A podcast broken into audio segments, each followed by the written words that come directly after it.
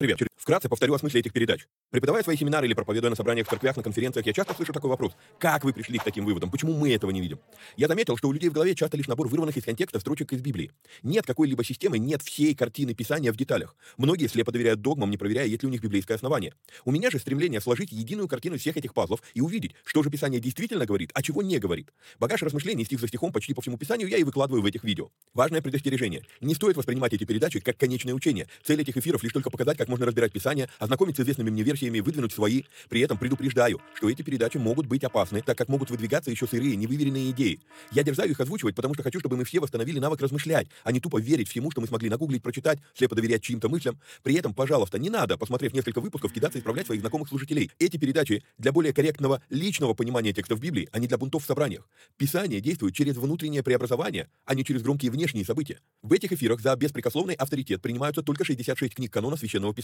Второканон, Талмуд и прочие апокрифы мы можем рассматривать и часто рассматриваем. Но для меня они лишь мнения, которые имеют право на существование, но не являются глазом с небес. И да, я отдаю себе отчет, что и сами эти передачи тоже по своей сути апокрифичны. Теперь немного технической информации. К сожалению, времена, когда можно было рассчитывать только на Facebook и YouTube, ушли в небытие. Какие-то соцсети запрещают власти, какие-то соцсети сами запрещают нас. YouTube на Западе уже приобрел репутацию видео-гулага за навязывание своей повестки и подавление несогласных. И кто знает, что и кто еще надумает запретить нам или запретить нас. Видео-гулаг уже дважды уничтожал наши каналы. Поэтому мы ведем много разных средств коммуникации с вами. Если вдруг что случится с нашими социальными сетями, помните, что есть сайт успехвбоге.рф, где можно подписаться на рассылку и всегда быть в курсе новостей. На данный момент мы используем четыре платформы для видеоматериалов. Odyssey, Rutube, Zen и Rumble. Ну и пока еще используем видео ГУЛАГ. Ссылки на все эти каналы стараемся добавлять под каждое видео. Кстати, может кто не знает, но на видеоплощадках можно ускорить воспроизведение. Мне кажется, что я говорю довольно медленно, поэтому в записи можно смело ставить скорость в полтора раза быстрее. Помогайте нам находить отрывки, достойные того, чтобы выложить их в виде сторис, рилс, шортс, клипов. Если увидели хороший лаконичный отрывок, пишите в канале на телеге. Название видео, где увидели этот сегмент и какая минута. Эти передачи можно также слушать в виде аудиоподкастов. Подписаться на подкасты можно через успехвбоге.рф наклонная черта подкасты. Говорят, хорош тот учитель, после учения которого вопросов стало только больше. Вот я и стараюсь быть хорошим. Если после просмотра передач у вас возник вопрос, вы можете его задать в специальной группе на Telegram. Попасть в нее тоже можно через канал в Телеге.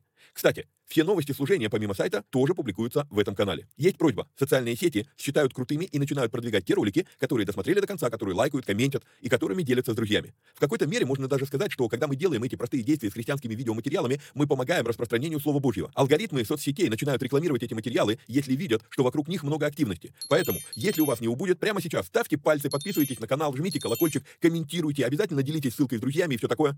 Поехали!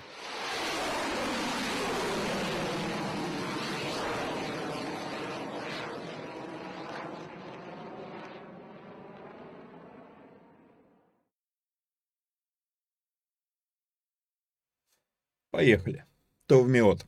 А, микрофон. Хе-хе, в студию. Поехали. То в миот. Привет всем отважным вникателям и вникая зависимым. Мы с вами снова на фоне облаков, то есть мы продолжаем Новый Завет, сейчас объясню почему. Но ну, а пока напомню, что если вам нравится, что мы делаем, у вас есть такая возможность, то нужно поддержать эти эфиры э, материально. Сделать это можно переводом по телефону плюс 7 999 832 0283. Огромное спасибо тем, кто уже это делает. Вы очень сильно помогаете. Вот. А помимо этого напоминаю, что у нас а, работает платный канал Боженко Премиум, в котором мы выкладываем а, переводы нашего любимого епископа Тиди. Современные проповеди, полная версия проповеди раз в две недели. Вот. А, помимо этого, когда там задаются вопросы, то я стараюсь максимально быстро найти время на то, чтобы ответить на эти вопросы и отвечаю более, а, скажем так, широко. Вот. А попасть в этот канал можно по ссылке, которая у вас на экране, успех в боге.рф, наклонная черта, премиум.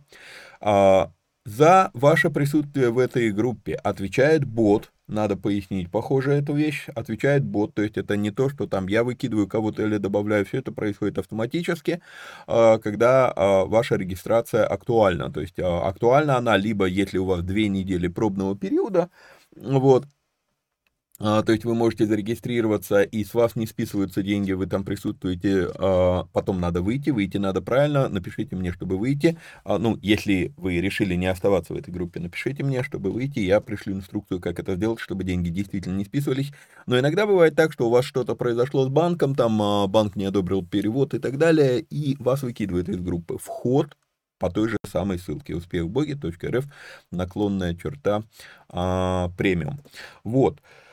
А, помимо этого, напоминаю, что если вы смотрите эти эфиры на Одиссее или на а, Рутубе, то а, работа с комментариями там построена печально. И если вы хотите что-то прокомментировать таким образом, чтобы я это увидел, то лучше тогда уже делать это в нашем канале на телеге. На него есть... Нет, в другую сторону. О, вот это вот, вот этот QR-код, или можно войти по ссылке, которая у вас а, на экране. Там под а, каждым сообщением есть возможность оставить комментарий, пишите комментарий, и я его тогда точно увижу. На Одиссее, может быть, когда-нибудь я узнаю, что вы что-то написали. Ну, увы, это а, такая вот особенность. Окей. Ну, а теперь, собственно, а, к материалу. Значит, а, Вообще собирался перейти в книгу Иова, сделав первую главу э, Галат, думаю, окей, надо Ветхий Завет, но увидел э, на Ютубе, э, прислали комментарий, и он требует, прям реально требует еще раз уточнения от меня, я там ответил, а, но решил вставить это и в видео материал, потому что могут не все увидеть, что там есть ответ на этот а, вопрос, на этот комментарий. Обычно вообще на вопросы на ютубе я не отвечаю, то есть там чисто так, здрасте, привет, пока, чисто коротенько. Ну вот, для вопросов у нас есть отдельная группа, и я все-таки найду в себе силы, чтобы записать эфир с ответами на этот вопрос. Вот, но на этот, вот на этот комментарий комментарий надо ответить. Итак, какой был комментарий? А, если вы помните, то говоря про Галатам первую главу, про приветствие апостола Павла, а, я подчеркнул ту мысль, что апостол Павел методично а, называет отца Богом, а сына Господом. И есть разница в этих терминах. И мы не видим, чтобы апостол Павел хоть где-нибудь называл Иисуса Богом. Вот. И поэтому э, я вообще давал посыл о том, что ну, поэтому надо быть очень осторожными с репликами э, соло-скриптура. Вот. А на что э, пришел такой э, вопрос или комментарий? Как тогда понимать слова, написанные Тимофею 1, вернее, 1 Тимофею 3,16, «Бог явился во плоти, если Иисус не Бог»?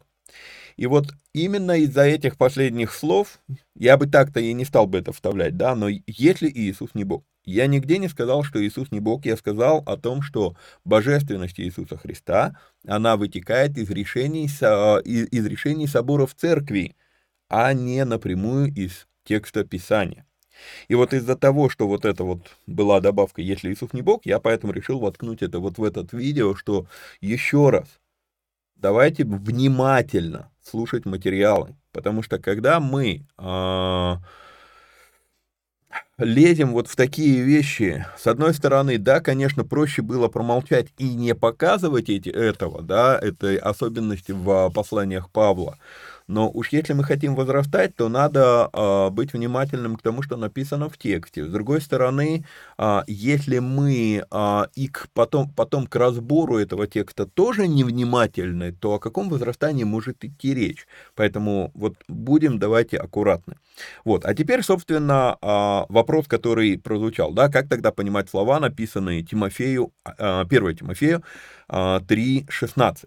Показываю вам этот стих в синодальном переводе, и беспрекословно великое благочестие тайна, Бог явился во плоти, оправдал себя в духе, а, показал себя ангелом, проповедан в народах, принят верою в мире, а, вознесся в славе.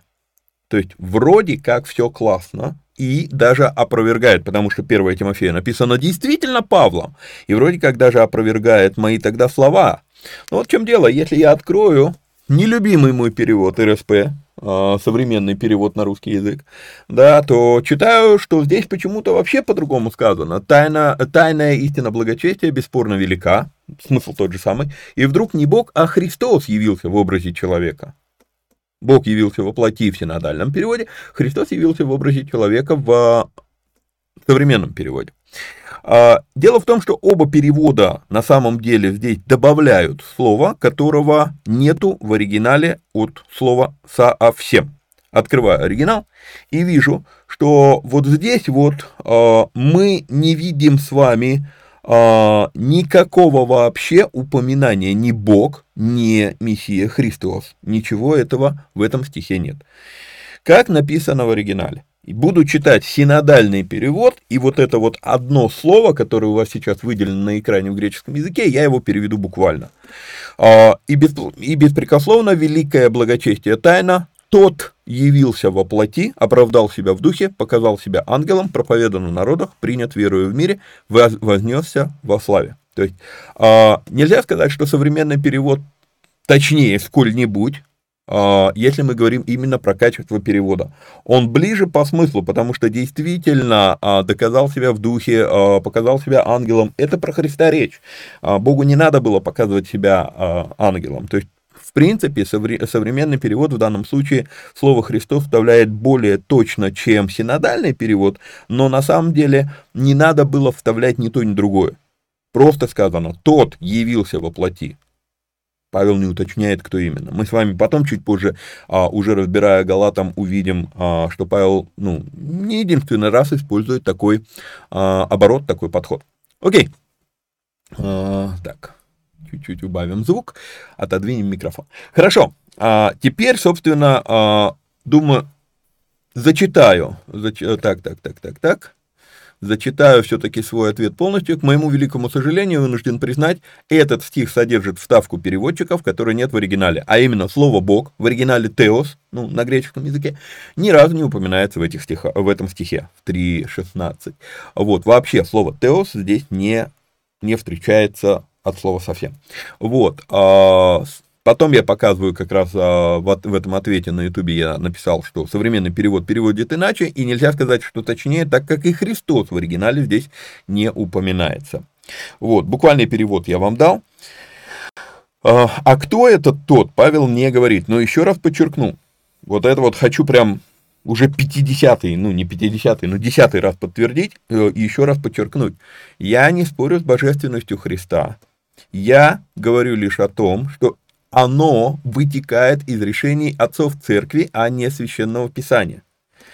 И да, действительно, есть в Писании два вида истин. И, наверное, пора нам с вами познакомиться с этим. В Писании есть два вида истин. Есть явные истины и есть а, скрытые истины. Или умной терминологии они называются эксплицитные и имплицитные. Значит, одни истины мы можем конкретно а, увидеть текст, писа, э, текст в Библии, прям вот, ну, как, как я обычно говорю, русским по белому сказано вот так, да, то есть я могу вам показать стих и сказать, вот, вот, вот так вот написано. Это явная истина. Но есть скрытая истина, и обычно а, ну, на семинаре «Деньги по-библейски» я показываю это, я это показываю на примере Троицы. Учение о Троице а, в Библии не существует, его нет. Но когда ты читаешь всю, ну, я имею в виду я, в явном виде, вот так вот, чтобы было конкретно написано, в конкрет, конкретно словами, да, там, вот Бог есть, Отец, Сын, Дух Святой, вот, вот, вот там, как это в кредо, в апостольском кредо там говорится, что там одновременные, там имманентные, не, не, не имманентные, они там словами играли, э, формулируя это кредо очень много. Вот. А, но как такового вот в Библии этого нет. Это решение отцов церкви, когда вот ты читаешь Библию, ты по-другому объяснить взаимодействие Отца, Сына и Духа Святого не можешь, как учением о Троице, да, то есть это некая скрытая истина, то есть конкретно я не могу сказать вам вот такой-то адрес. Первое Коринфянам там то-то, то-то, нет такого, да, там, или Евангелие там от Иоанна, там такой-то, такой-то адрес. Нет такого стиха, который бы это говорил. Но в целом, когда ты читаешь Библию, то ты видишь, ага, вот по-другому я объяснить это не могу. И отцы церкви это все сформулировали. Вот то же самое про божественность Иисуса Христа. То есть прямом, прямым текстом этого не сказано, но читая общий контекст или э, имплицитную истину, э, мы видим, что э, ну, по-другому никак. Вот. То есть к чему я говорил все вот это сейчас и прошлое, э, в прошлом эфире? Еще раз, только лишь к тому, что задайтесь вопросом, стоит ли нам орать на каждом перекрестке соло скриптура, а не о том, Бог Иисус или нет.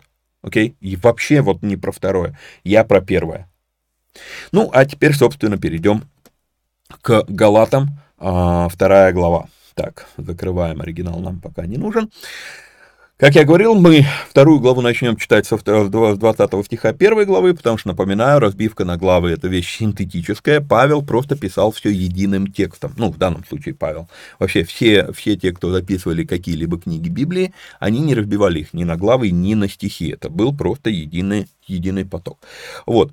А в том, что я пишу вам пред Богом не лгу, то есть он перед этим рассказывает, что он получил откровение, собственно, напрямую от Бога, что призван он напрямую Господом Иисусом Христом, и когда он потом ходил а, в Иерусалим, то есть он получил призвание, но он не, не а, получив призвание, он не ходил в Иерусалим советоваться с плотью и кровью, как мы это с вами читали выше, вот, но потом он через три года пошел в Иерусалим встретиться с Петром, пробыл у него 15 дней, вот, а, и, и, и теперь он говорит, а в том, что пишу вам пред Богом не лгу, после чего отошел я в страны Сирии и Киликии, он уже был в служении, служить он начал сразу, как за него помолился Анания, и он прозрел, вот, а, и дальше он э, говорит, то есть после, после вот этого похода к Петру в Иерусалим, где он 15 дней провел и не видел никого, кроме Иакова из апостолов, он говорит, после чего я отошел в страны Сирии и Киликии, церквям Христовым в Иудее лично я не был известен, то есть в Иудее, заметьте, в Иудее, церквям Христовым он лично не был известен. А только слышали они, то есть заочно они о нем слышали. А только слышали они, что гнавший их некогда ныне благовествует веру, которую прежде истреблял, и прославляли за меня Бога. Потом, через 14 лет, опять ходил я в Иерусалим с Варнавою, взяв с собою и Тита. И у меня здесь есть подозрение, что мы действительно говорим именно про Первый Вселенский собор. Вот через 14 лет он пошел в Иерусалим, он взял с собой Варнаву, взял с собой Тита, и они пошли в Иерусалим разбираться все-таки насчет того же самого обрезания. Напомню, вся, вся основная тема, не вся, а основная тема послания Галатам, основная причина появления этого послания, это то, что пришли иудействующие верующие в Галатию стали говорить, что если язычники приняли Иисуса Христа, то чтобы считаться верующими, им нужно делать обрезание. Вот, обратим наше внимание, вот, ну, по первому стиху второй главы, что, по сути, уже минимум 17 лет прошло с момента обращения Павла, на самом деле больше. Вот, через три года он пошел в Иерусалим первый раз, потом через 14 лет во второй. При этом упоминаются Варнава и Тит, Варнава как спутник в Иерусалим упоминается в Деяниях 15, когда они пошли разбираться именно насчет обрезания. К этому моменту у Павла уже в христианском служении опыт 17 лет. То есть, заметьте, я хочу подчеркнуть, это довольно значимые, длительные периоды времени. Значимые сроки-то а, проходят. Вот. А, ходил же по откровению и предложил там, то есть а поход в Иерусалим, это было не просто «сейчас мы там разберемся, наведем порядок». Нет, это было откровение, что надо пойти. Ходил же э, по откровению и предложил там, и особо знатнейшим, я хочу подчеркнуть наш вот, э, вот, вот этот оборот, и особо знатнейшим, вот выделяю вам эти три слова, и особо знатнейшим, а ходил же по откровению и предложил там и особо знатнейшим благовествование, проповедуемое мною язычникам, не напрасно ли я подвязаюсь или подвязался. То есть заметьте, какую позицию он занимает. С одной стороны, в первой главе мы прочитали с вами, что он говорит, я не ходил советоваться с плотью и кровью. Но это не обозначает, абсолютного бунта или какого-то неприятия Павлом авторитета знатнейших или первозванных апостолов. Я, я предпочитаю использовать термин первозванный. Вот. А Павел здесь говорит знатнейшие. Он, это не то, что он не принимает их авторитета, но у него достаточно своего опыта в разборе слова, чтобы построить свое богословие. Зачитаю комментарий, он тут длинный у меня. Есть разница между тем, что мы принимаем даваемое нам кем-то учение, и тем, что мы сверяем свое учение. И я таки сторонник второго подхода. У тебя из чтения Писания должно сформироваться свое богословие, которое ты сверяешь и, если надо, корректируешь, общаясь с другими. Заметьте, да, еще раз подчеркну, с одной стороны, Павел говорит, что я не ходил советоваться с, с плотью и кровью. Но, с другой стороны, через 14 лет после, после второго похода, э, после первого похода в Иерусалим, он пошел и он занял вот эту позицию. Э, я там предложил благовествование, проповедуемое мною, чтобы увидеть, не напрасно ли я подвязаюсь или подвязался. То есть он оставляет вот эту вот э, свободу для, как бы, как сказать, для изменения. То есть он готов принимать какие-то а, корректировки.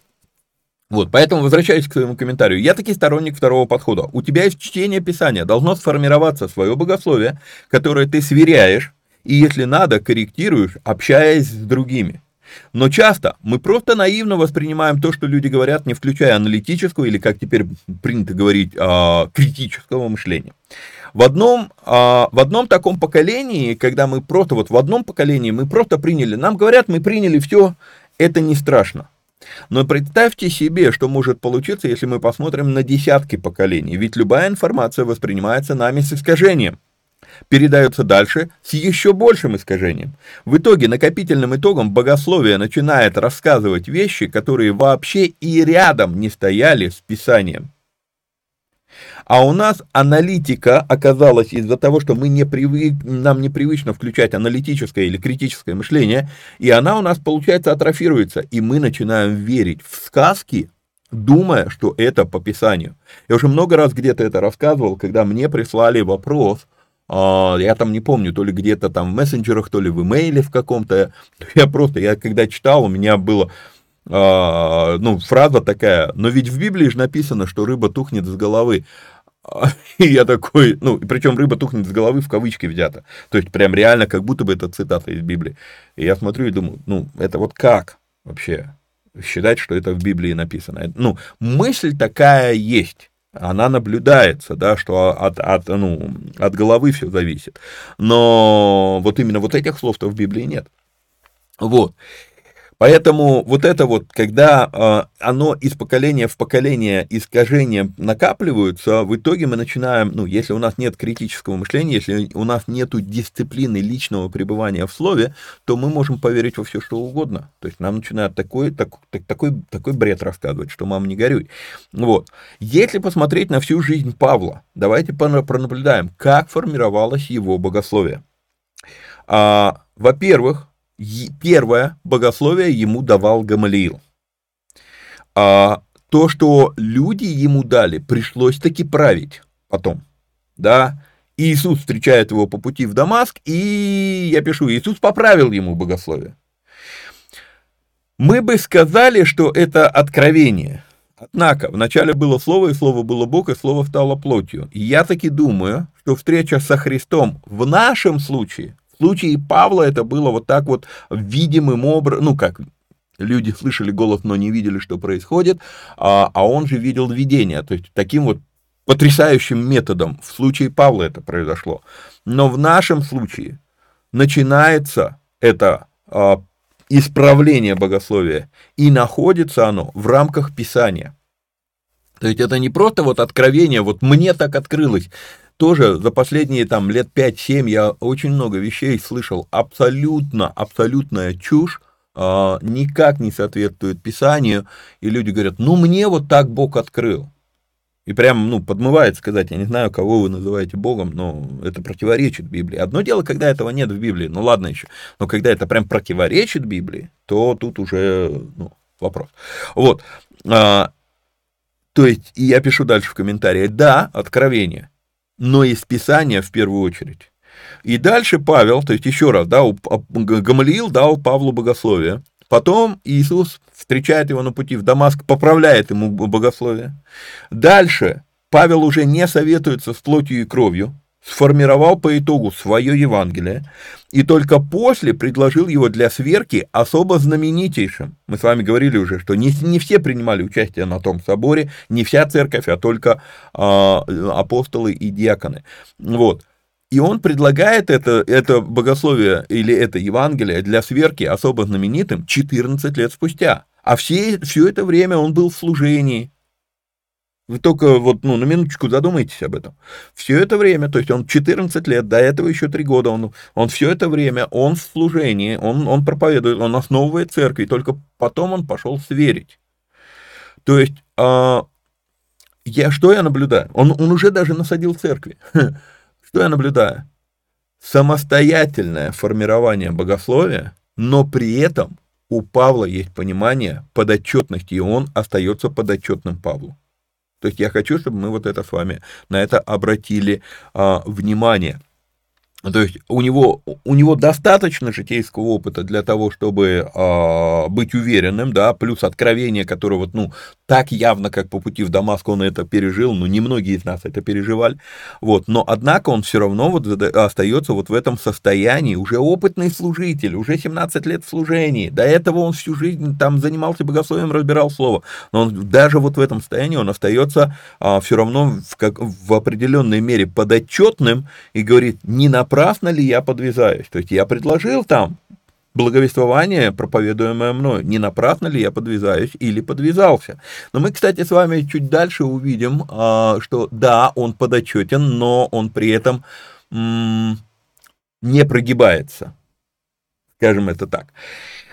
Но они Тита, бывшего со мною, хотя и Эллина, то есть не еврея, язычника, не принуждали обрезаться кто вот эти вот знатнейшие, особо знатнейшим, кому он предложил свое благовествование, то есть, да, они и Тита, бывшего со мной, хотя и Елена, не принуждали обрезаться.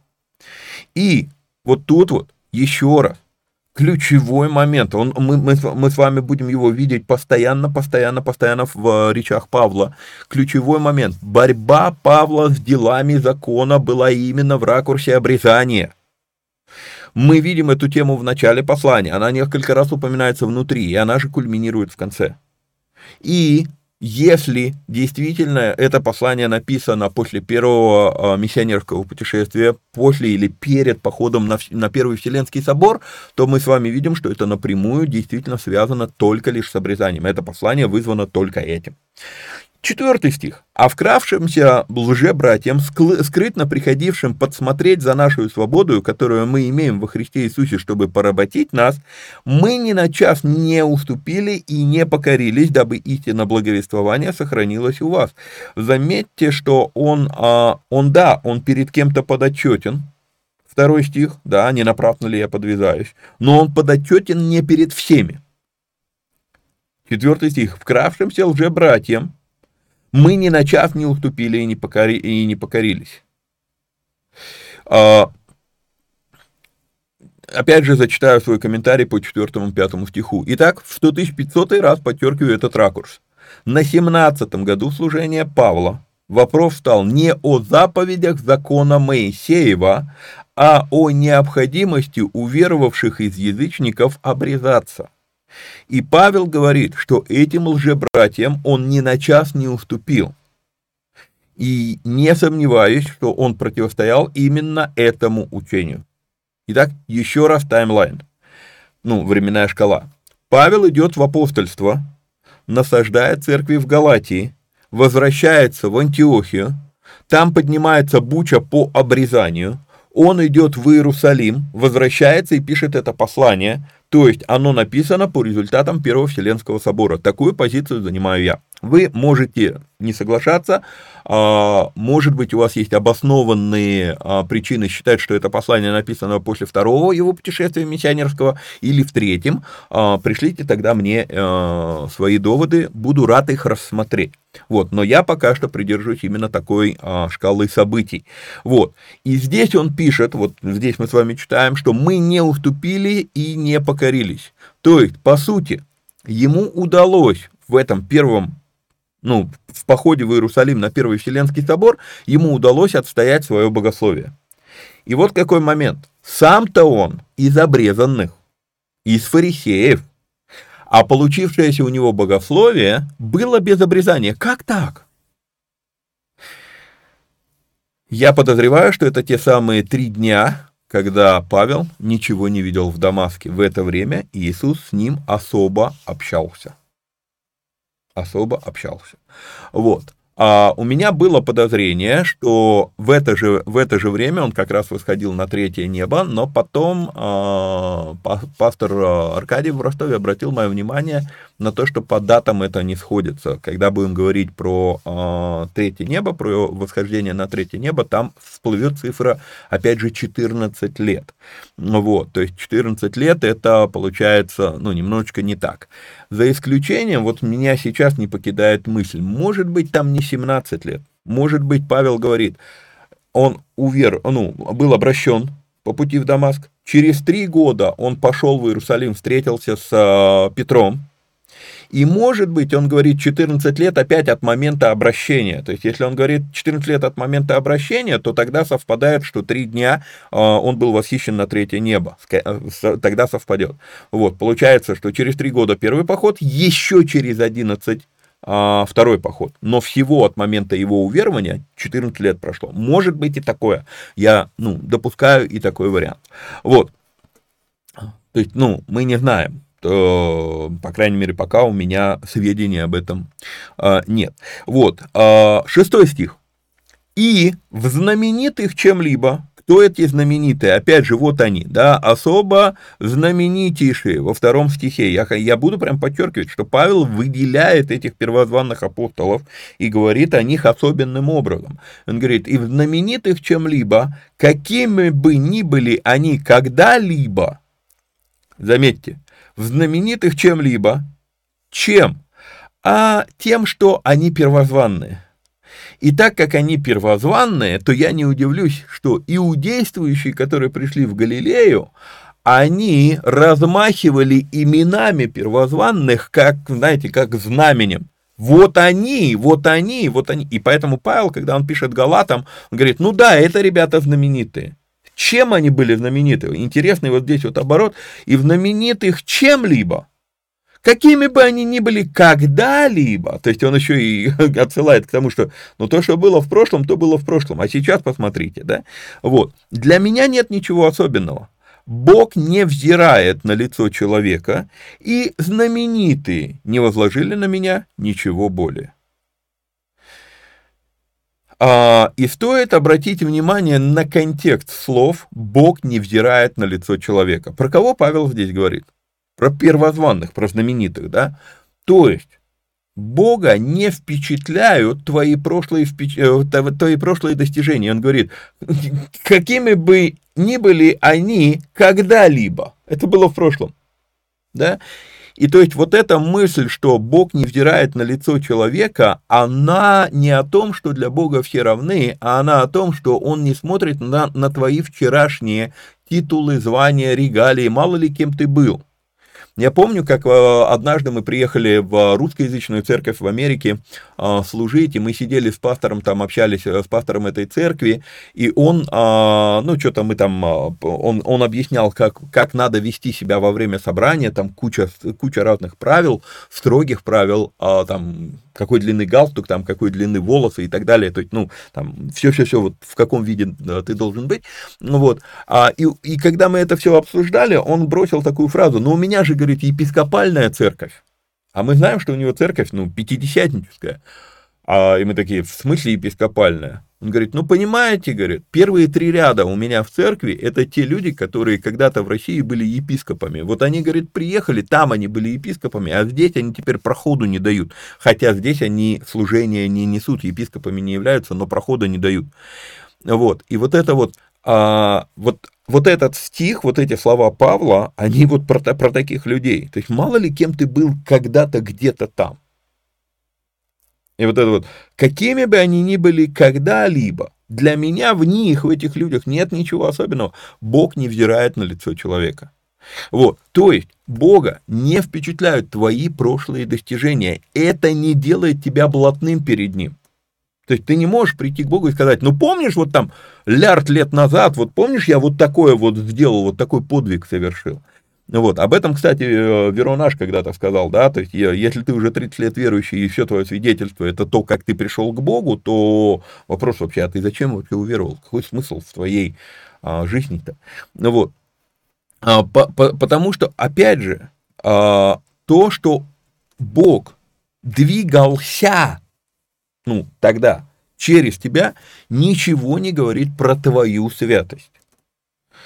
То происходило, потому что у людей была нужда, а не потому что ты такой навороченный. Мы уже обсуждали эту мысль, и я часто много где ее рассказываю, что послушайте, одно то, что Бог кого-то использовал, не делает этого человека ни сколь набожным, особо святым, особо привилегированным, то есть то, что Бог через кого-то двигался, не, да, ну, скажу про себя, то, что Бог через меня двигался, не делает меня особо святым и набожным, это просто говорит о том, что человек, который оказался рядом, у него была нужда, и Бог просто решил меня использовать, чтобы э, закрыть эту нужду.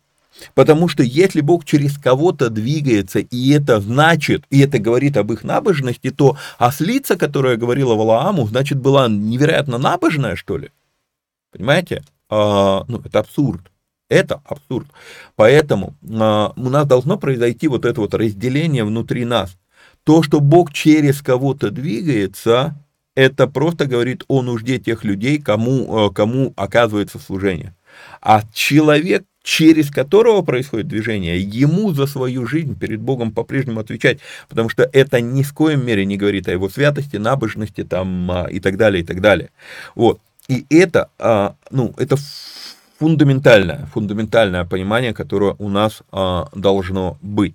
Вот, а, была сейчас мысль какая-то, что-то хотел озвучить, она убежала, пока а, пояснял. Сейчас, секундочку.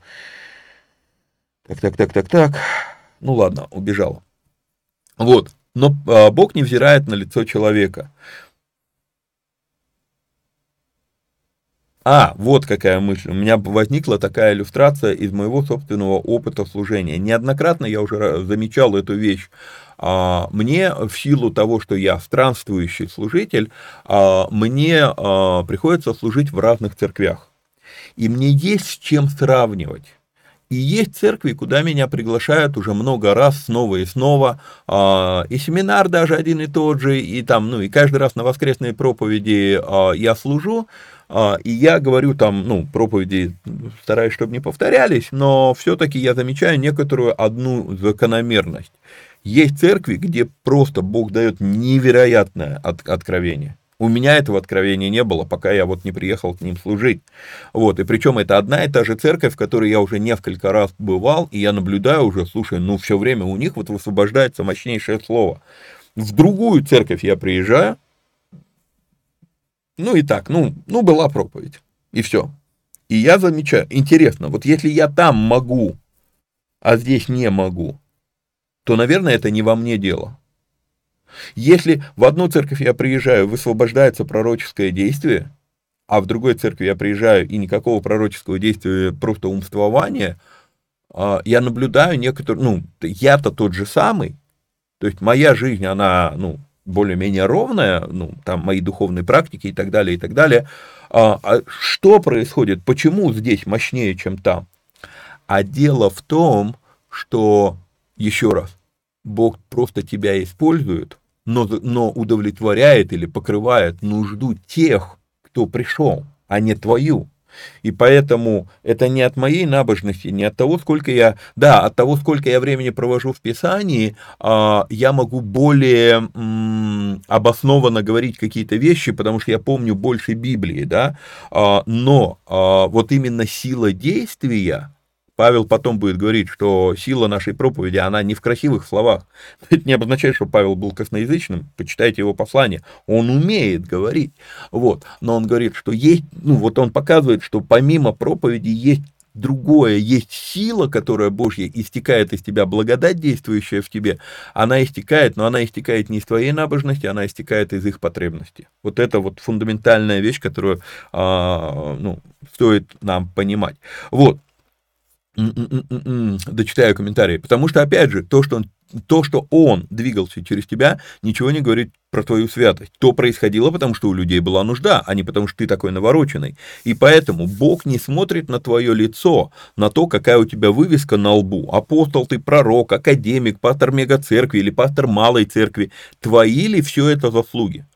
Если и да, Потому что ну, э, собрать много людей в церкви можно. Удержать мегацерковь в своих руках – это все-таки некий навык а, администрирования и так далее, и так далее. Вот. А поэтому я задаюсь вопросом, твои ли это заслуги? Если и да, то только лишь в плоскости послушания или умения управлять. И, кстати, одним из слов, которое, а, ну, английское слово, которое мы на русский переводим «управлять», это «манипулировать». Потому что манипуляция это не только негативная, это еще и положительная. Да, там есть еще administrate, тоже управлять, а manage это тоже управлять на английском, но и manipulate это тоже слово, ну, один из переводов этого слова а, управлять. Идем дальше. А, напротив того, то есть знаменитые не возложили на меня ничего более. Напротив того, увидев, что мне верено благовестие для необрезанных, как Петру для обрезанных, ибо содействующий Петру в апостольстве у обрезанных содействовал и мне у язычников, и узнав о данной, о благодати, данной мне, Иаков и Кифа и Иоанн, почитаемые столпами, подали мне и Варнаве руку общения, чтобы нам идти к язычникам, а им к обрезанным. И я хочу обратить ваше внимание, это не уникально, но вот здесь вот э, один из ярких примеров, и это готовит нас к тому, как это, как это будет Павел использовать в Коринфянам, в послании к Коринфянам, вложенные смыслы, э, или я это называю матрешка смыслов. То есть реально, как одна матрешка в другой, в другой, в другой, в другой.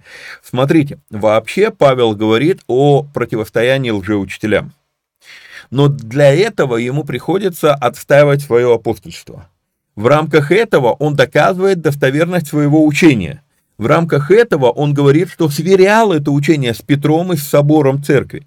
И в рамках этого он говорит об источнике этого учения и о том, что он, он, Бог, содействует и Петру, и Павлу этот источник, да, вот, а, но Павел, Павел здесь, допустим, вот именно здесь, при этом прямым текстом не говорит, про кого речь, про отца или про сына, да, и, и, и, и узнав о благодати данной мне, а кто тебе дал эту благодать? Уточни, пожалуйста, а, а он ничего не говорит, да, вот, то есть, и вот это вот, вот это смысл, смысл, смысл, смысл, смысл, но, понимаете, вот он не забывает, с чего он начал. Речь идет о лжеучителях. И дальше он будет еще об этом говорить. Но дальше будет еще одна вложенная история. То есть уже вот, а, то есть он говорит теперь про то, что ему а, кто-то из троицы, да, или мы просто скажем Бог, объединяя, а, дал эту благодать, кстати, мимолетно.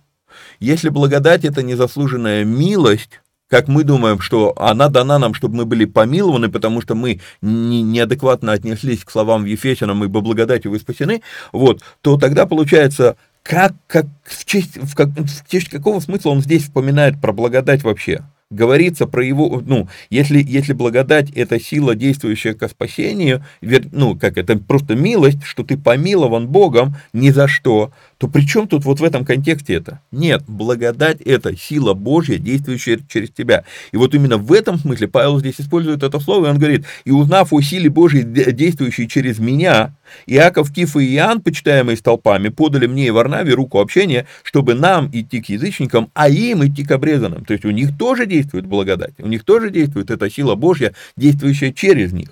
Вот. Но потом он затронет еще одну тему, как Петр в, в, в, в Антиохию приходил. То есть у него идут вложенные вот эта вот матрешка смыслов. То есть, и нам нужно помнить, особенно это будет важно, еще раз повторюсь, когда мы будем Коринфян разбирать, потому что там будет одна большая тема, в ней маленькая подтема, в ней маленькая подтема, в ней маленькая подтема, в ней маленькая подтема, в ней маленькая подтема. И когда ты читаешь, читаешь, читаешь, читаешь, он вроде уже вообще в другую тему ушел, потом он бам, возвращается к основной. И ты такой, в смысле, ты снова об этом? Да он все еще об этом. И вот это вот, ну, тоже очень а, важно видеть, когда мы читаем послание Павла. Павел мыслил очень а, многогранно, у него параллельно куча мыслей наблюдается в, в, в его посланиях.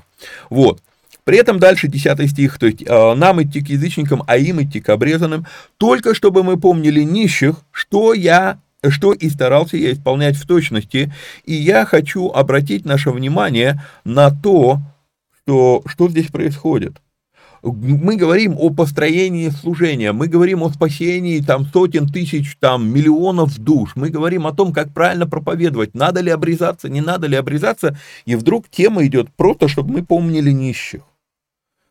Заметьте, насколько это важная тема. Я не буду говорить, что это самая важная тема, но она, вот когда я вижу, что на фоне обсуждения, вот надо обрезаться или не надо обрезаться, выделяется, и в 15 главе Деяния мы с вами читали об этом, что нужно э, помнить нищих, да, и Павел здесь, то, только чтобы мы помнили нищих, да, что, что я и, стар, э, что и старался я исполнять в точности. То есть это, оказывается, эта тема очень важная. Помогать нуждающимся людям. Это крайне важная тема. Вот, потому что она всплывает вот, ну, реально как посреди, ну, чего бы вдруг, да, вот. А, когда же Петр пришел в Антиохию, то я лично противостал, а, так, секундочку, ой-ой-ой, я пропустил, не зачитал вам комментарий по девятому стиху. Вот он у вас на экране. И узнав о благодати данной мне, зачитаю комментарий, который написал. Обратим наше внимание. Снова вопрос знаменитостей. Помните, в первой главе это уже всплывало? Во второй главе это уже всплывало. И вот теперь снова. И кто у нас эти знаменитости? Вот тут вот мы с вами видим Иаков, Кифа, то есть Петр, и Иоанн. И при этом обратим внимание, что сами они подали руку общения Павлу. То есть они не звездили, у них не было звездной болезни, у них не было так, да ты кто такой, мы тут вот мы первозваны. У них этой позиции нет. Но почему-то вот Павел постоянно, э, ну, знаменитые, особо знаменитые, ну, вот, да, то есть, и тут он упоминает их имена. Что Павел пытается нам здесь сказать, даже упоминая их имена? А то, что, скорее всего, пришедшие в Галатию и э, иудействующие, они прикрывались вот этой вот троицей Иаков, Кифа и Иоанн. Что апостолы вот... А давайте посмотрим, а что апостолы? А, прикрывались тем, что Иисус набрал команду апостолов только из обрезанных?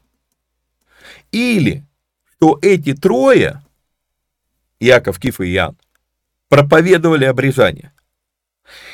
С учетом того, что, еще раз, Яков, Киф и Иоанн, они должны идти к кому? Прям выделяю у вас сейчас на экране, да?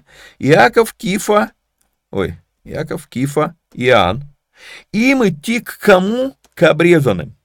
Какой смысл тебе проповедовать об обрезании, если они призваны служить уже обрезанным? И Павел не зря использует здесь этот термин. Он специально подчеркивает эту вещь.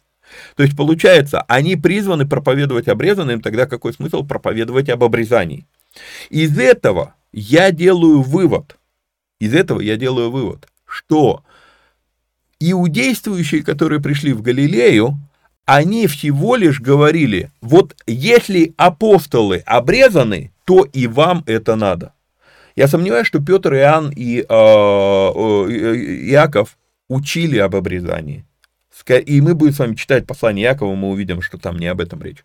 Ну вот, он там не говорит об обрезании. А, то есть, дело в чем? Дело в том, что, а, судя по всему, судя по всему, а вот эти иудействующие, они прикрывались именами вот этих знаменитейших, которые Иисус, э, это, Павел их так называет, вот знаменитейшие, особо знаменитейшие, и он даже вот тут вот имена начинает уже давать, прикрывались ими чисто из-за того, что ну раз апостолы обрезаны, значит и вам надо. А тот факт, что Иисус призывал а, к себе учеников только из евреев, а евреи на, на восьмой день от рождения обрезались, а это не их заслуга, это просто родители с ними это делают. А, иудействующим в голову не приходит, или они об этом специально умалчивают. Итак, еще раз подчеркну, Павел сам упоминает эти имена, следовательно, они как-то всплывали в дебатах иудействующих. Получается, что иудействующие даже не Галахой уже оперируют. Ведь дело в чем? Галаха, я вам уже объяснял несколько раз, что это такое, не буду повторяться. Галаха, она для язычников-то не указ, пока они не примут обрезание. То есть что, вот, какая здесь динамика? А динамика очень любопытная. Вы уверовали в Иисуса Христа, теперь вам надо принять обрезание, и когда вы примете обрезание, то Галаха станет для вас законом, и вот этот закон вам надо будет исполнять, чтобы что? Вот именно об этом и будет дальше говорить Павел в третьей главе, это мы уже с вами не сегодня будем разбирать, мы сегодня, судя по всему, даже и первую, вторую-то главу не успеем разобрать. Вот, но а, я хочу подчеркнуть, вот, вот здесь вот это очень важный нюанс, что Галаха начинает, ну, становится законом для человека, когда он обрезался, когда он прошел всю процедуру Гиюра, да, не любое обрезание, есть медицинское обрезание, есть другие а, вероисповедания, где есть обрезание. Я говорю про иудейское обрезание, то есть они должны пройти всю процедуру гиюра, она, эта процедура заканчивается обрезанием, и вот когда ты принял это обрезание, теперь на тебя распространяется галаха.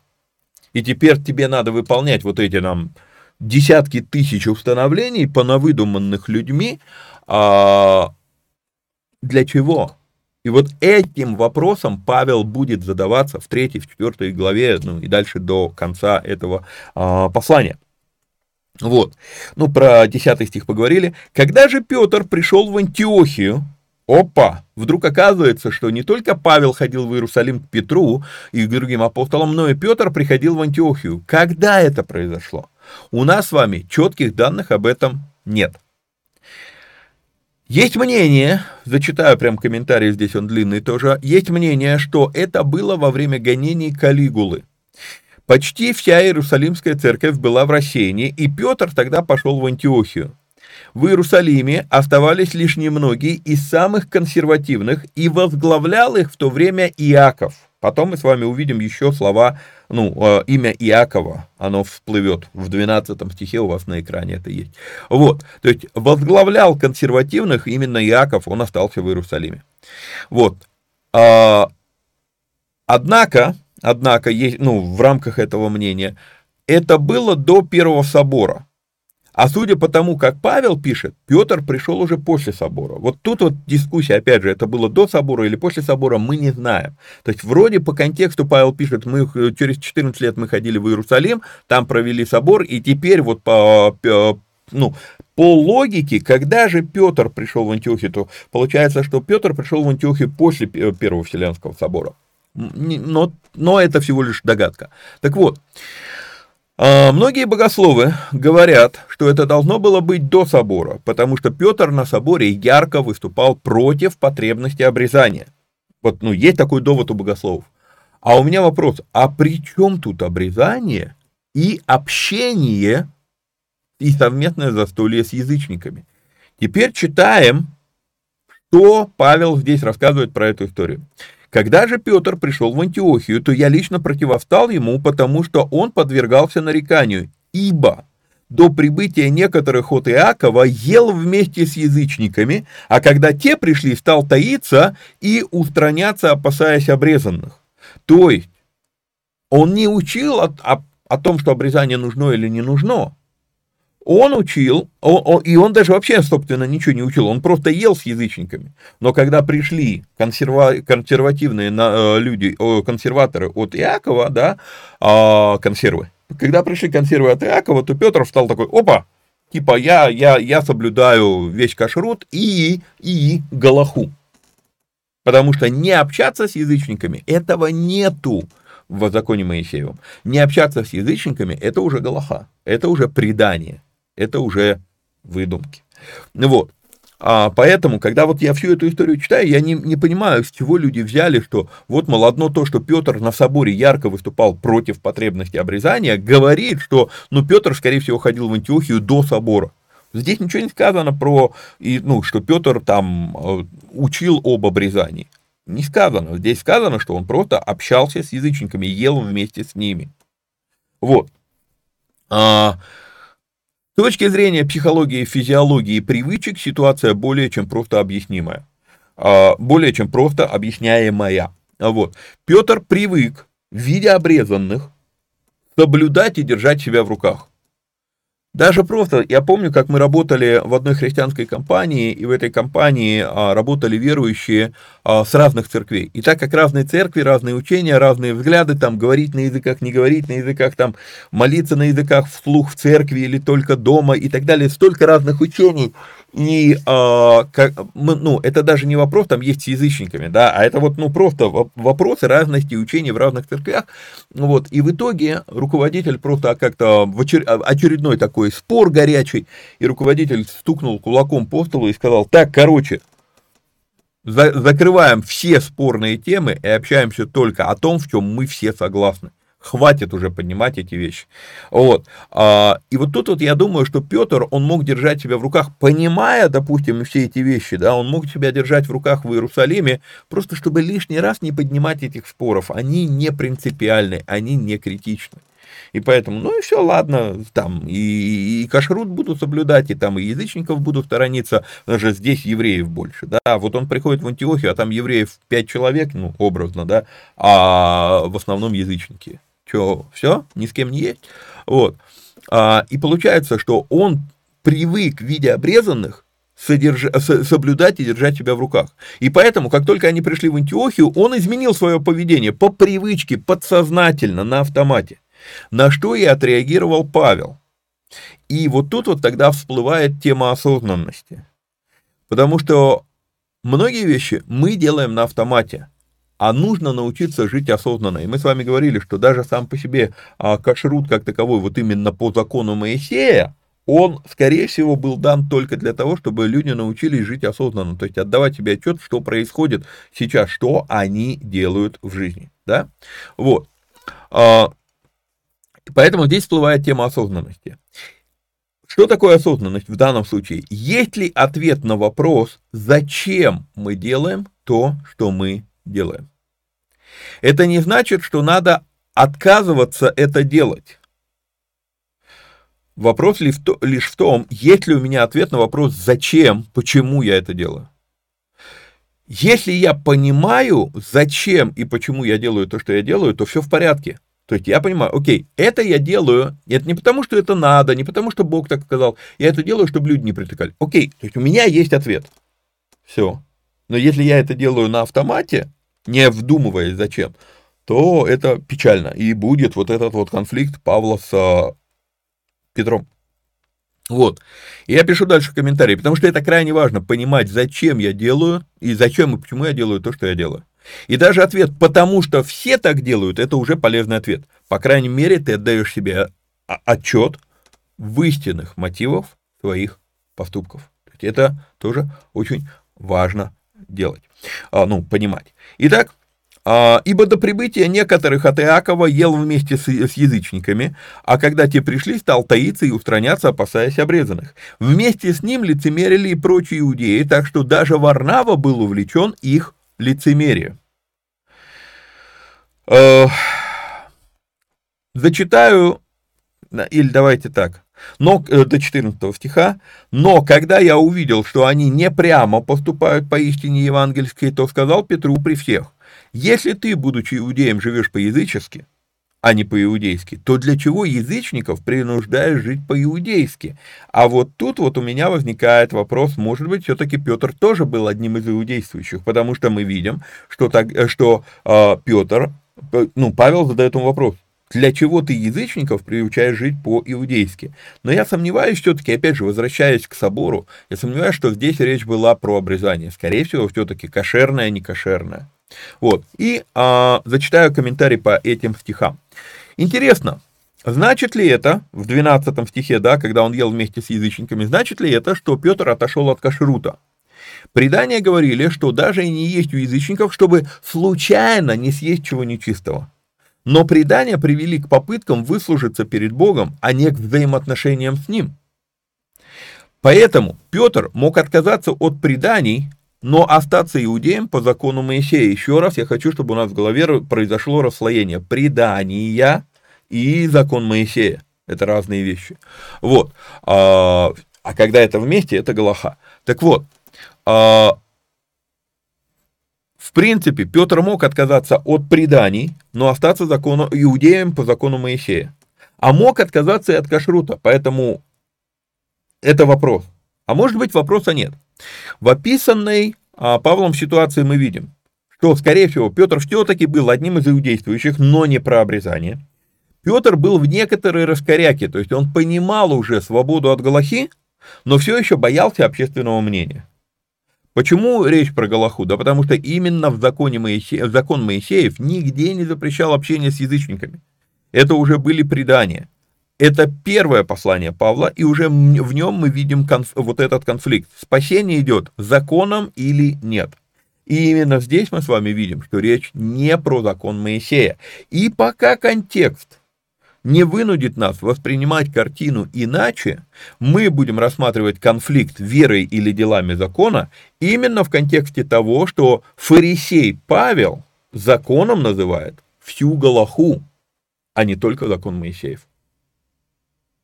Понимаю, что это запутано, возможно, придется еще пару раз прослушать, но э, важно, чтобы мы с вами это увидели.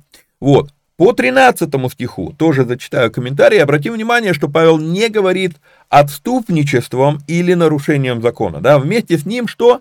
Лицемерили и прочие иудеи, так что даже Варнава был увлечен их отступничеством. Нет, а нарушением закона? Нет. Лицемерием. Лицемерие на, на греческом это слово хупокрисис. И слово хупокрисис, а, оно, ну, понимаете, вот а, почему он использует именно это слово, а не, а не закону преступления? Потому что позже Павел использует слово и делаю, «я делаюсь преступником закона». Нет, здесь он говорит именно хипокрисис или а, лицемерие. Почему? Да потому что это шиза. Я уже вижу, как часть моих преданий провалилась сквозь сито реальности – но когда приходят те, кто могут меня осудить за это, я начинаю лезть под это сито, доставать это и снова напяливать на себя как маску. Это хипокрисис. Почему? Потому что слово хипокрисис, оно обозначает, а, э, оно использовалось для описания притворства в театре, когда ты одеваешь маску, что ты а, играешь роль другого. То есть ты исполняешь роль того, кем ты не являешься. Вот что такое слово э, хипокрисис или лицемерие. Примеряешь маску, примеряешь лицо, которого у тебя нет. И дальше 14 стих, но когда я увидел, что они не прямо поступают по истине евангельской, то сказал Петру при всех, если ты, будучи иудеем, живешь по-язычески, а не по-иудейски, то для чего язычников принуждаешь жить по-иудейски? Теперь, Слова, которые, возможно, показывают нам, что Павел был одним из иудействующих, я пишу комментарий, однако важно не забывать еще и о классовой грани данных отношений. Иудействующим в данном случае, и еще раз, иудействующим, но не учащим об обрезании, мое предположение. Вот, иудействующим оказался малообразованный Петр, обратите на это внимание, а противником иудействующих оказался высокообразованный в богословии Павел который, по сути, должен был, наоборот, держаться обрезания, но когда он увидел, как, как предания исказили, э, исказили пятикнижье, тут не, уже не закон Моисеев, мы сейчас, э, ну не сейчас, уже в следующем эфире, но мы с вами придем к вопросу, а где тут Авраам вообще, да? Вот, потому что обрезание это было дано Авраамом, а не Моисеем. Так вот, а, иудействующим оказался малообразованный Петр, а противником иудействующих оказался высокообразованный Павел. То есть настаивали на обрезании не от великого ума. И нужно ли говорить, что фарисей из фарисеев настолько досконально знал Галаху, что Петра-то он мог уловить на малейшие мелочи несоответствия? То есть вот это вот я хочу, чтобы мы тоже с вами пронаблюдали эту любопытную динамику. Вот. Ну, давайте попробуем закончить, наверное, эту главу сегодня. Вот. Дальше он говорит. Мы по природе иудеи, а не из язычников грешники. А, хочу обратить внимание на этот коротенький стих. Многие его игнорируют. Но верил ли Павел, что иудеи не грешат? Он говорит, мы по природе иудеи, а не из язычников грешники.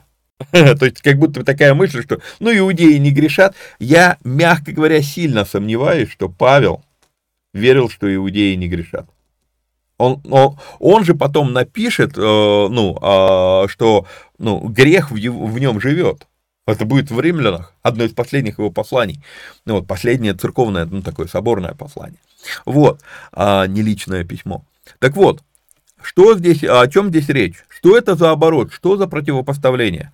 Павел явно говорит о том, что они видели себя, иудеев, особой кастой. То есть это кассовое, кастовое э, расслоение общества. Однако чуть дальше в этом же послании Павел скажет, что нет уже ни иудея, ни эллина. потом повторит эту мысль в Колосином. То есть, скорее всего, Павел либо сам тоже начал мигрировать к этой мысли, либо он уже пришел к ней, но с Петром говорил на привычных Петру понятиях.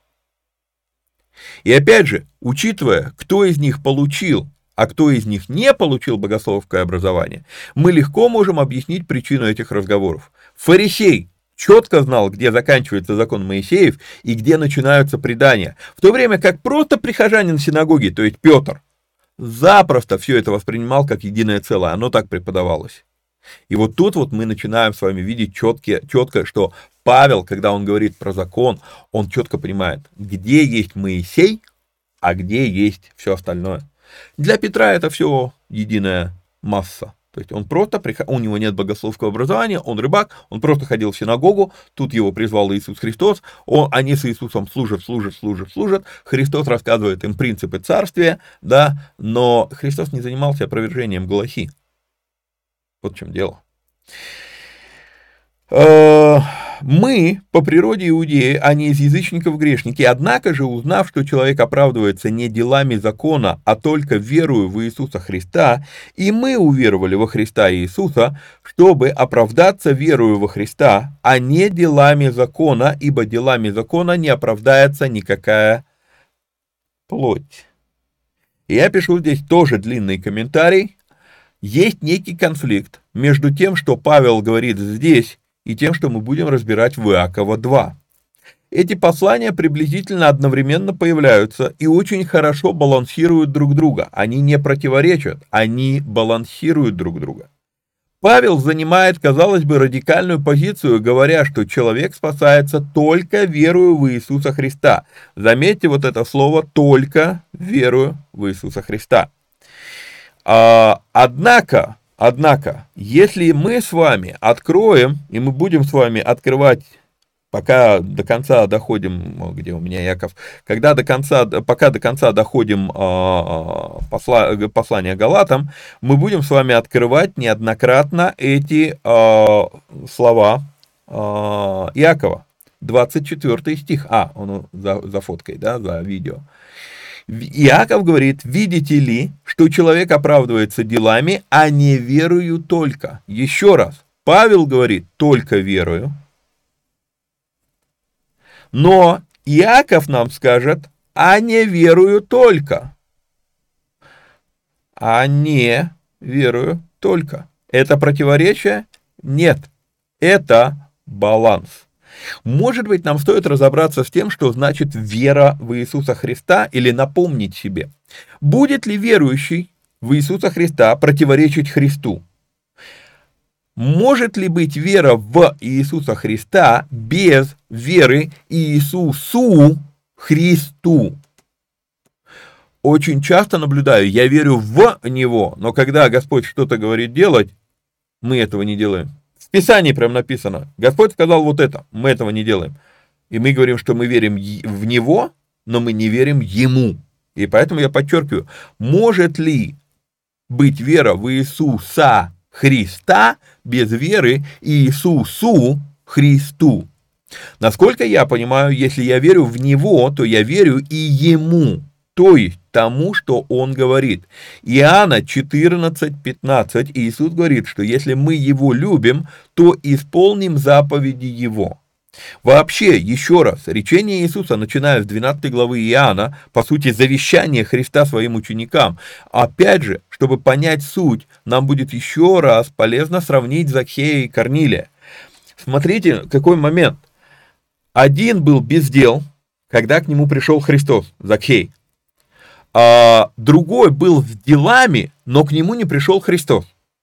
Закхею надо было сделать дела, Корнилию надо было принять Христа. Фарисей и любой религиозный иудей, им осталось только Христа принять, дела у них уже есть. Но те люди, кто сначала принял Христа, должны после этого делать дела. Но вот в чем дело. Не дела Галахи. Не дела Галахи. И даже вовсе не все дела закона Моисеева. Мы разбирали, что в законе Моисеевом есть заповедь универсальная, а есть исключительно к потомкам Иакова. Ну и еще раз напомню про канон Писания. Когда я ссылаюсь на Иакова вторую главу, я нередко слышу в ответ, мне говорят, вот, мол, Иаков писал к евреям, поэтому к нам якобы Иаков не относится. Канон Писания в IV веке составляли не евреи. Следовательно, они посчитали послание Иакова актуальным для язычников, несмотря на то, кому изначально писал Иаков. Поэтому мы не можем отмахнуться тем, что вот, мол, Иаков, он пишет к евреям, ну, поэтому к нам это не относится. Тогда послание к евреям нам не относится. Тогда на основании чего мы говорим, что без веры угодить Богу невозможно. Ведь это же в евреях написано, а, а там оно прям название, к евреям, то есть оно не к нам. Так что ли получается? Да? Вера же есть осуществление ожидаемого, мощнейший, мощнейший принцип, мощнейшее слово, но тоже оно к нам тогда не относится, потому что это тоже в послании к евреям. Тогда и базар фильтровать не надо, потому что именно Яков говорит нам следить за языком. Тогда и слова, кому, кому не достает мудрости, тот допросит у Бога, да еще всем просто и без упреков, а, тоже к нам тогда не относится, ведь Яков писал к евреям, понимаете? А мы не можем так вот, а, вот здесь читаем, вот здесь не читаем. Мы должны разобраться и понять, окей, это было включено в канон. Если это было включено в канон, это применимо к нам. Другой вопрос, в каких рамках это к нам применимо. И вот тут вот это надо разбираться каждый раз. Возвращаемся к Галатам. Вот.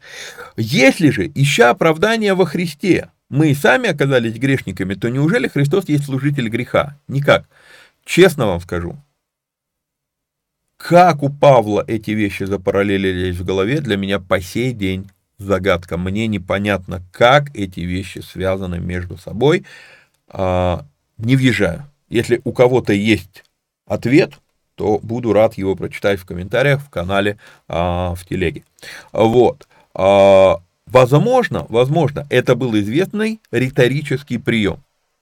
Потому что позже мы с вами прочитаем, да, будем ли грешить при таком обилии подаваемой нам благодати? Никак нет. Тоже Павел говорит. И здесь, похоже, что-то похожее, какая-то такая мысль. Возможно, это просто был риторический прием, а не а, теологическая какая-то истина.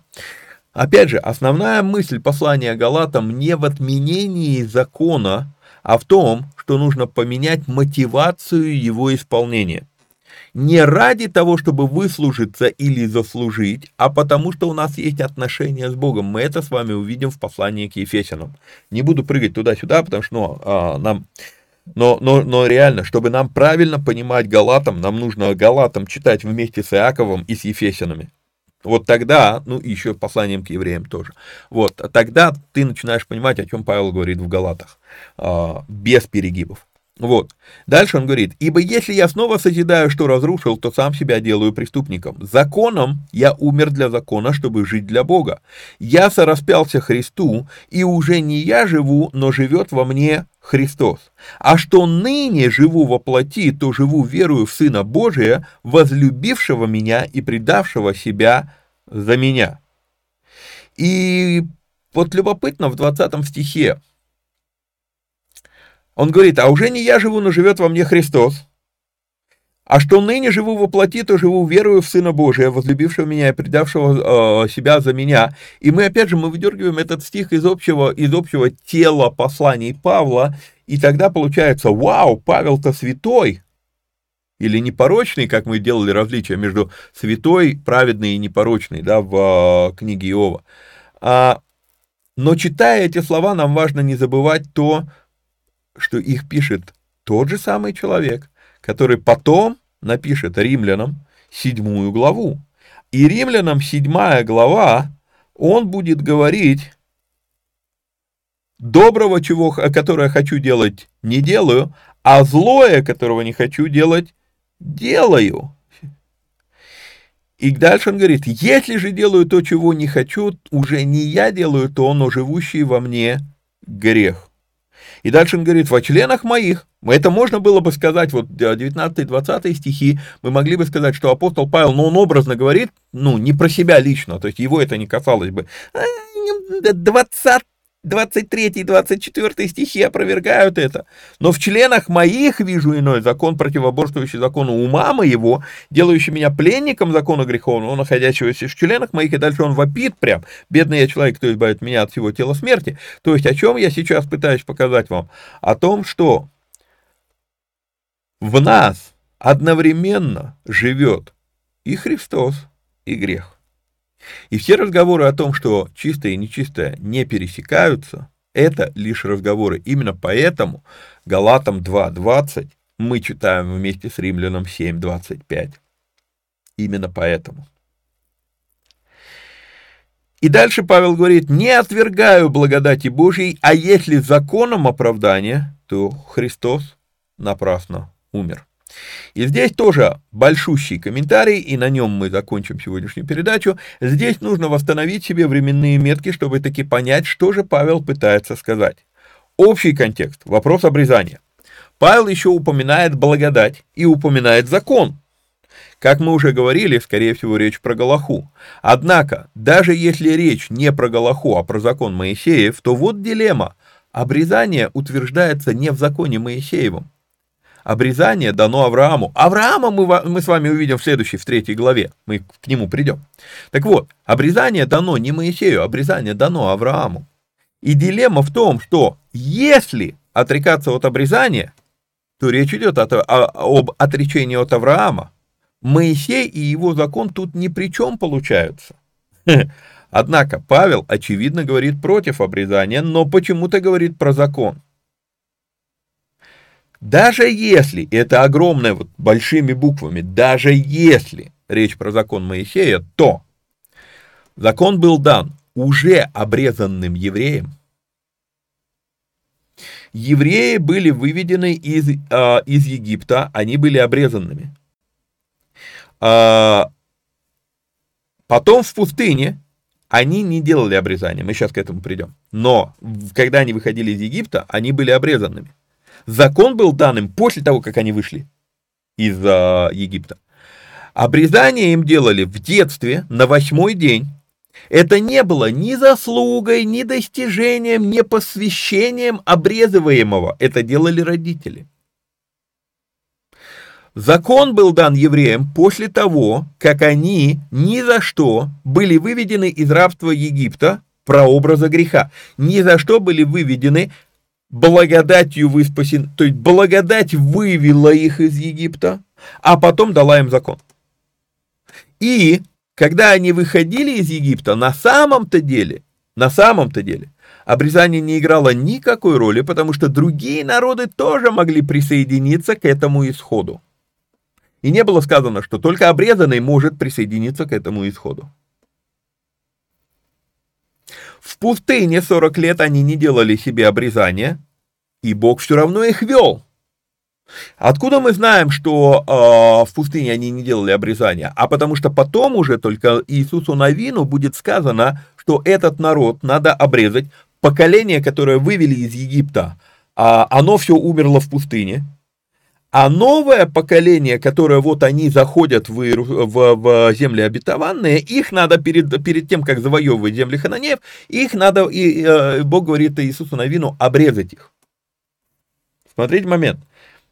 Они были обрезаны, после им был дан закон, они перестали обрезаться, Бог все равно с ними эти 40 лет, и потом, перед тем, как войти в землю обетованную, дает им снова повеление обрезания. Тогда какая вообще связь, как в голове у Павла пересеклось, казалось бы, не пересекающееся? По сути, пересеклось это не у Павла, а у иудействующих. И именно это и пытается показать Павел этим посланием. Что Бог призвал и явил благодать Аврааму намного раньше, чем сказал ему про обрезание. То есть благодать была раньше, чем обрезание. А, то есть не обрезание приводит к благодати. В случае с Авраамом благодать привела к обрезанию. Понимаете? Вот. Но какому обрезанию? Вот еще момент. Да, как потомки Иакова, они должны были продолжать делать на своем теле, носить на своем теле знамение завета. Но не путайте, это знамение, а не условие завета. Для того, чтобы нам было проще понять, правильно понять закон Моисеев в вопросе обрезания, я хочу показать вам пару стихов. А похоже, эти стихи прекрасно знал Павел, но эти стихи реально забыли иудействующие. Итак, Бог говорит, «И я шел против них и ввел их в землю врагов их, и тогда покорится что? Необрезанное сердце их». Необрезанное сердце их. Не говорится про необрезанный член, говорится про необрезанное сердце их. Второзаконие, 30 глава, разбирали с вами этот стих, когда проходили Пятикнижие. «И обрежет Господь Бог твой что? Сердце твое и сердце потомства твоего». Это обетование о Новом Завете обрезание сердца, потому что потом пророк скажет, и напишу новый завет, новый закон на сердцах их, это и будет вот это вот, обрежет Господь Бог твое сердце твое и сердце, и сердце потомков твоих, потомства твоего. То есть это э, надо понимать эту вещь. Вот.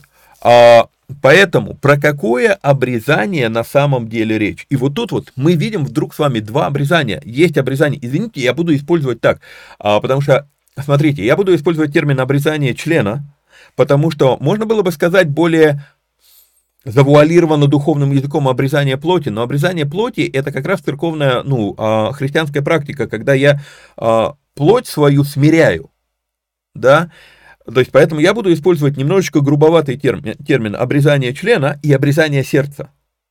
Одно внешнее, другое внутреннее. Так вот, вот за, зачитаю вам. То, что, а то, о чем я говорил уже много раз. Обрезанным должно быть сердце и может быть обрезан член.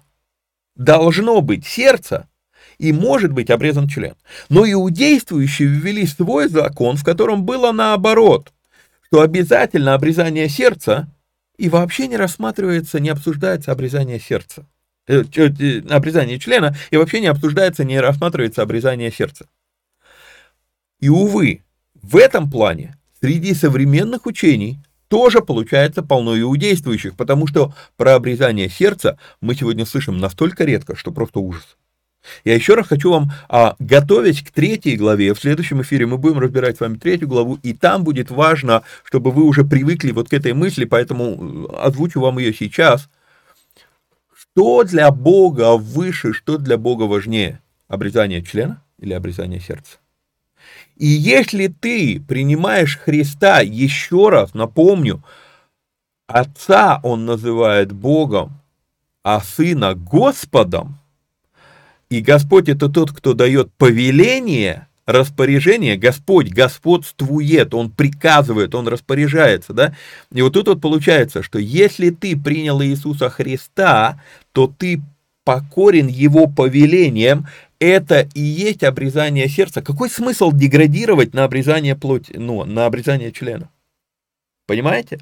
Вот, вот, вот это будет, а, ну, оставшаяся часть послания Галатам, в этом кроется смысл.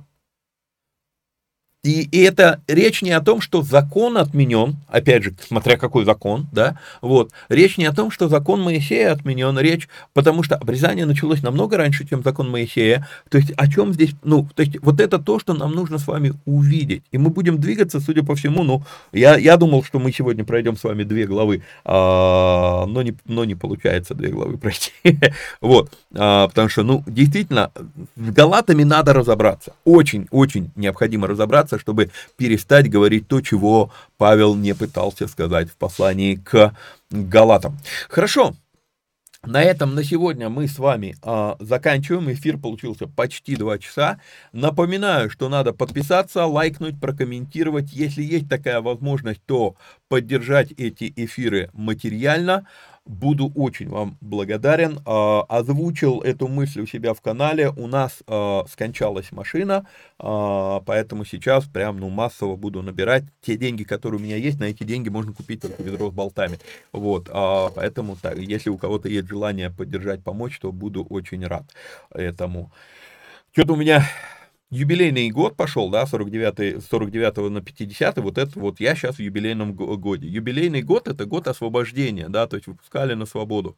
Но меня начался этот год с того, что меня освободили от телефона, мне прям вынужденно пришлось срочно покупать новый телефон. Теперь меня освободили от машины, ремонту не подлежит, а, без аварий, все, ну, просто от старости. Вот, а, ну, как бы перехожу в состояние свободы от старого. Э, похоже так. Вот, а поэтому, если сможете, э, ну, поучаствовать в этом деле, буду благодарен. Ладно, до следующей встречи. Вникайте самостоятельно. Всех вам благ и благословений. Напоминаю, следующий эфир все-таки сделаю Галатам третью главу. Пока что Иова, наверное, мы... А, по, ну, Галатам надо пройти все вместе, чтобы не было дробных мыслей. Вот. А, все. Всех вам благословений. Пока-пока.